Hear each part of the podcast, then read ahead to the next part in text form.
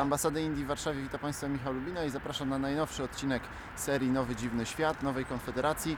E, W dzisiejszym odcinku będę Państwu opowiadał o relacjach indyjsko-chińskich. Pretekstem do e, tej mojej opowiastki jest ukazanie się znakomitej książki Tomasza Okraski Słoń w pogoni ze smokiem. Jest to według mojej najlepszej wiedzy najlepsza książka o stosunkach międzynarodowych wydana w Polsce w 2019 roku, a do tego chyba nie aż tak dobrze znana, bo przynajmniej nie, nie znana na tyle dobrze, na ile być znana powinna, więc e, e, dzięki temu, dzięki temu filmikowi może przynajmniej zachęcę Państwa do sięgnięcia po tą książkę. Sam ten filmik opieram również na tej książce. E, będzie to taka e, e, kwintesencja tego, co jest, jest w tej książce, podana w popularno, popularno-naukowym stylu. Indie i Chiny to, bardzo, to, to, to bardzo ciekawy związek. Związek, związek smoka z, z, ze słoniem, w którym to smok jest zdecydowanie silniejszy, a, a słoń goni. No i teraz pytanie, jak bardzo goni. To relacje tych dwóch państw, tych właściwie dwóch cywilizacji, które stały się narodami e, czy państwami, to jest, e, to jest o tyle ciekawe, że, że e, do obu nie pasują zupełnie europejskie koncepcje państwa, narodu i tak dalej. Obie, oba te państwa diametralnie różne. Chiny i Indie są jednak podobne właśnie w tym względzie. To są zupełnie różne cywilizacje, a jednocześnie są to cywilizacje, które stały się państwami. No i w naszym dzisiejszym spojrzeniu na Azję dużo częściej myślimy o Chinach. Kojarzy się nam Azja głównie z Chinami. No i często zapominamy, że mamy jeszcze je- drugą wielką cywilizację w Azji. Cywilizację, która jest równie dumna, równie stara i równie ciekawa. I politycznie nadgania e, Chiny. E, Jeszcze nie nadgoniła, ale nadgania. Relacje indyjsko indyjsko-chińskie były zawsze dość anemiczne, chociaż pierwsze relacje mamy pierwszy wiek e, przed naszą erą, e, to, to przez większość dziejów jednak Himalaje e, tutaj oddzielały te dwa państwa, znaczy dalej oddzielają, ale dzisiaj to już nie ma takiego znaczenia, wcześniej geografia decydowała i, i mało było kontaktów między tymi, tymi dwoma e, cywilizacjami. To się zaczęło zmieniać pod koniec lat 40. XX wieku.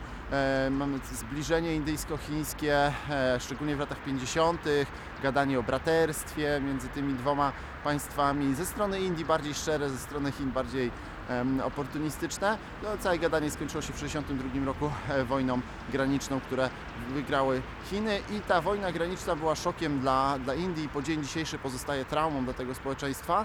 Przez długi czas relacje zamarły między tymi dwoma państwami, zaczęły się odradzać w latach 80., szczególnie po 88 roku i wizycie Radziwa Gandiego. Także to, e, to, to jest taki zarys najnowszych dziejów i jak patrzymy na relacje e, indyjsko-chińskie, to e, jest to bardzo ciekawe połączenie współpracy i rywalizacji. Współpracy, dlatego że handel hula między tymi dwoma państwami są to bardzo ważni dla siebie partnerzy handlowi, z tym, że, z tym, że Chiny są ważniejsze dla Indii niż vice versa. Państwa współpracujące w w różnych organizacjach i forach międzynarodowych, na przykład w Szanghajskiej Organizacji Współpracy czy, czy w BRICS, w forum BRICS.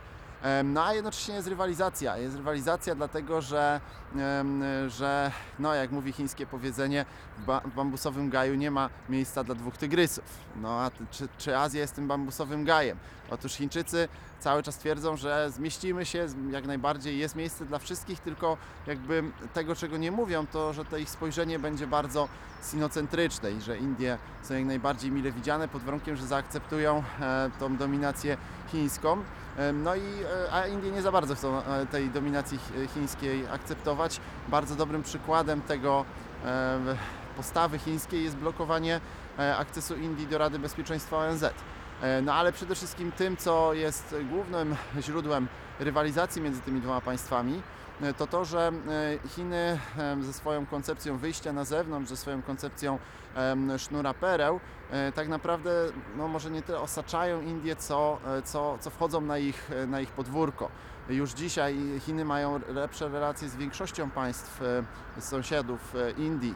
E, To, że mają lepsze z Pakistanem, to oczywiste, ale mają również lepsze z Bangladeszem, mają również lepsze z Nepalem, mają również lepsze ze Sri Lanką, szczególnie ostatnio po powrocie rodzin, rodziny Rajapaksa do, e, do, do, do władzy na, na Sri Lance. Mają lepsze relacje z Birmą e, i z wieloma innymi państwami bliższego, regionu, tak?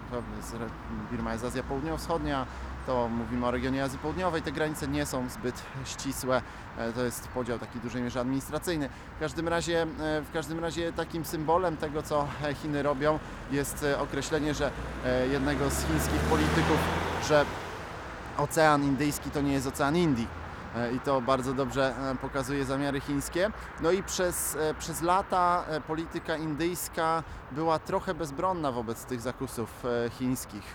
Polityka indyjska, która, która oczywiście bardziej skoncentrowana na tym odcinku pakistańskim, bardziej na odcinku e, północnym, zaczęła patrzeć też na wschód, sławna Look Policy, e, East Policy e, w, w latach 90., która właśnie była tym, czym jaka nazwa, tak? Tylko patrzeniem, tam nie było żadnego. Ostatnio Indie wymyśliły Act East Policy, także teraz będziemy działać, tak? No zobaczymy, czy to, czy tak, czy tak będzie. W każdym razie rzeczywiście za rządów e, Modiego mamy wyraźną aktywizację polityki indyjskiej. Indie próbują, e, próbują jakoś e, odpowiadać Chinom we wschodniej Afryce na przykład, to jest ciekawy przykład e, e, ich działań. Właśnie w Azji Południowo-Wschodniej intensyfikują relacje z Wietnamem, intensyfikują relacje z Japonią. To jest ciekawy taki przykład, jak się tutaj na tej szachownicy azjatyckiej wszystko zmienia. Tym bardziej, że raczej nam to umyka, ponieważ mamy raczej tendencję do patrzenia na, e, na Azję przez pryzmat no, tej trudnej, e, szorstkiej przyjaźni amerykańsko-chińskiej, tak? już czasami teraz przechodzącej w otwartą rywalizację, a tymczasem to nie są jedyni aktorzy. E, Właśnie Indie, Japonia to są inni ważni aktorzy, nie tak silni, ale, ale istotni. No i ciekawa jest ta konfiguracja e, w Azji. W każdym razie Indie zaczęły się włączać do sporów na Morzu Południowochińskim, zwiększyły współpracę z Wietnamem. To są właśnie ciekawe przykłady ich, ich próby działań, jakby odbicia tego tego, tego trochę straconej inicjatywy, którą Chińczycy, Chińczycy e, im e, zafundowali. No i, no i e, sytuacja jest taka, że w relacjach indyjsko-chińskich mamy wyraźnie, wyraźnie tego słonia, który go, musi gonić smoka. Polityka chińska jest, e, jest aktywniejsza, to ona narzuca działania i Indie dopiero reaktywnie na to odpowiadają. Natomiast trzeba im przyznać, że odpowiadają coraz bardziej sprawnie, więc, y, więc y, chociaż wyraźnie smog jest w przodzie, zarówno pod względem rozwoju gospodarczego, jak i pozycji politycznej w Azji, no to ten słoń również y, obudził się i zaczyna, zaczyna gonić i, i, i warto to śledzić, dlatego że jest to, jest to mało znany, mało znany em, element em, azjatyckiej układanki, e, mało znany, a fascynujący, dlatego że, że mamy tutaj właśnie dwa państwa, dwie cywilizacje, które stały się państwami, które jednocześnie są, e, są antyzachodnie. Indie są tu ciekawe, bo one są antyzachodnie, a jednocześnie są demokratyczne. Ostatnio oczywiście mniej, ale, ale, ale nadal są e, są, są państwem demokratycznym i, e, i, e, i ta ich wzajemna haslibe chińsko-indyjska jest tutaj przeciekawa, z tym, że tutaj jest ważniejsze, raczej to Chiny są ważniejsze dla Indii niż vice versa. To Chiny są podstawowym punktem odniesienia dla Indii, odwrotnie nie do końca. E, Więc, e, więc to, to, to, to, to, to tworzy bardzo ciekawy element. No i zachęcam Państwa serdecznie do sięgnięcia po książkę doktora Okraski, dlatego że jest tam e, to bardzo szczegółowo przedstawione, ten, te, te, to co tutaj Państwu jako tylko pewien wycinek opowiedziałem i przede wszystkim, przede wszystkim co jest najlepszą chyba rzeczą w tej książce to to, że obecnie na świecie zdanie o Indo-Pacyfiku jest bardzo, bardzo modne.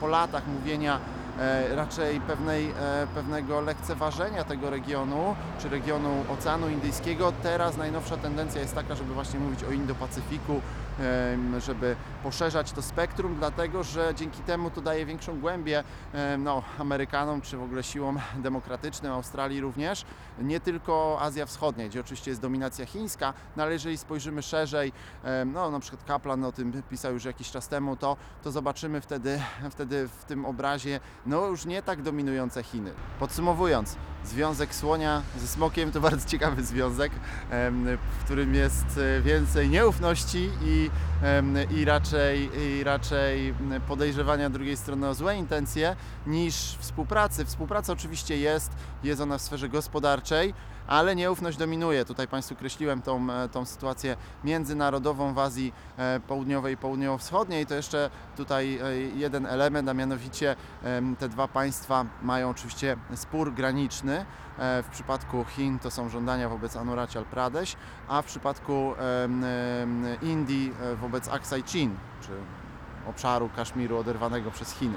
Więc, e, więc to, to, są takie, to jest taka rana, która ropieje i która nie pozwala się tym, tym relacjom znormalizować, mimo dobrych relacji osobistych między premierem Modim a, e, a Xi Jinpingem. No i oczywiście do tego dochodzi jeszcze jedna e, mało sympatyczna e, zagrywka obu tych państw, a mianowicie Chiny wspierają w Indiach ruchy odśrodkowe w Indiach północno-wschodnich. To jest bardzo specyficzny region. Jak Państwo spojrzycie na mapę, to, to jest ten region, który jest oddzielony od reszty Indii takim bardzo wąskim korytarzem i tak naprawdę jego związek z pozostałą częścią Indii jest bardzo luźny. To jest obszar dość niestabilny, w którym jest mnóstwo wszelakich mniejszości etnicznych, no i właśnie ruchy odśrodkowe, e, dość wyraźne, separatyści wszelacy, różne ludy typu Naga, które wcale nie chciałyby być w Indiach, więc, więc jest to specyficzny region, no i tam jest niewidzialna ręka chińska, Chiny wspierają e, te ruchy. Natomiast jeżeli chodzi o działania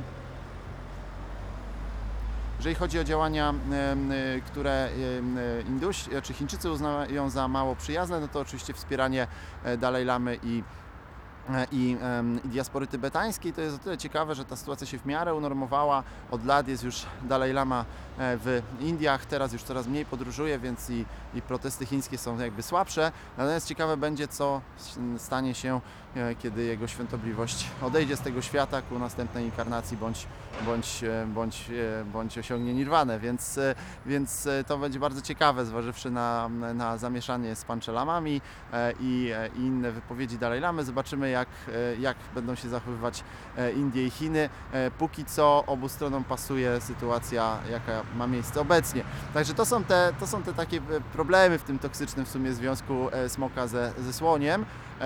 Oczywiście we wspólnych relacjach to najwięcej przedstawiają, jak to handel hula i jak jest dobrze i tak dalej.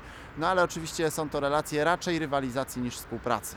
Co nie zmienia faktu, że współpraca ma miejsce. Oczywiście mamy zglobalizowany świat e, i, e, i wszystko jest dużo bardziej pomieszane, połączone, niejednoznaczne. No i tu, tutaj mamy właśnie dwa przykłady e, państw, które są wschodzącymi mocarstwami, cywilizacjami, które stały się państwami, które jednocześnie niezbyt sobie ufają, a muszą ze sobą jakoś współpracować. Także w dużej mierze trajektoria tych relacji wyznaczy, wyznaczy e, przyszłość e, e, Indo-Pacyfiku.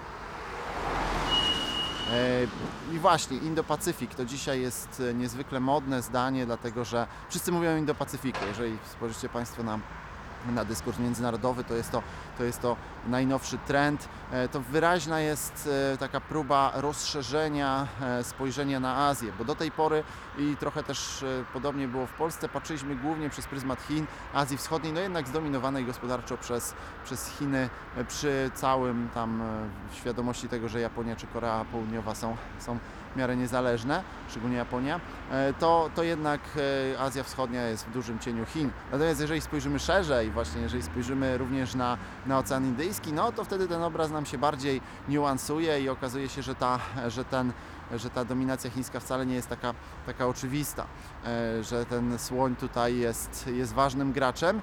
No i e, jego relacje skomplikowane, czasem toksyczne, czasem mniej, ze, ze smokiem są fascynującym, e, fascynującym tematem. Zachęcam Państwa do, do, do śledzenia wydarzeń, a przede wszystkim zachęcam Państwa do sięgnięcia po książkę doktora Okraski, dlatego że ona w bardzo kompetentny i przystępny, to rzadko się zdarza w polskiej nauce, e, sposób, sposób przedstawia te relacje e, indyjsko-chińskie, które tutaj, e, których tutaj drobny wycinek Państwu przedstawiłem. Dziękuję serdecznie, kłaniam się, Michał Lubin.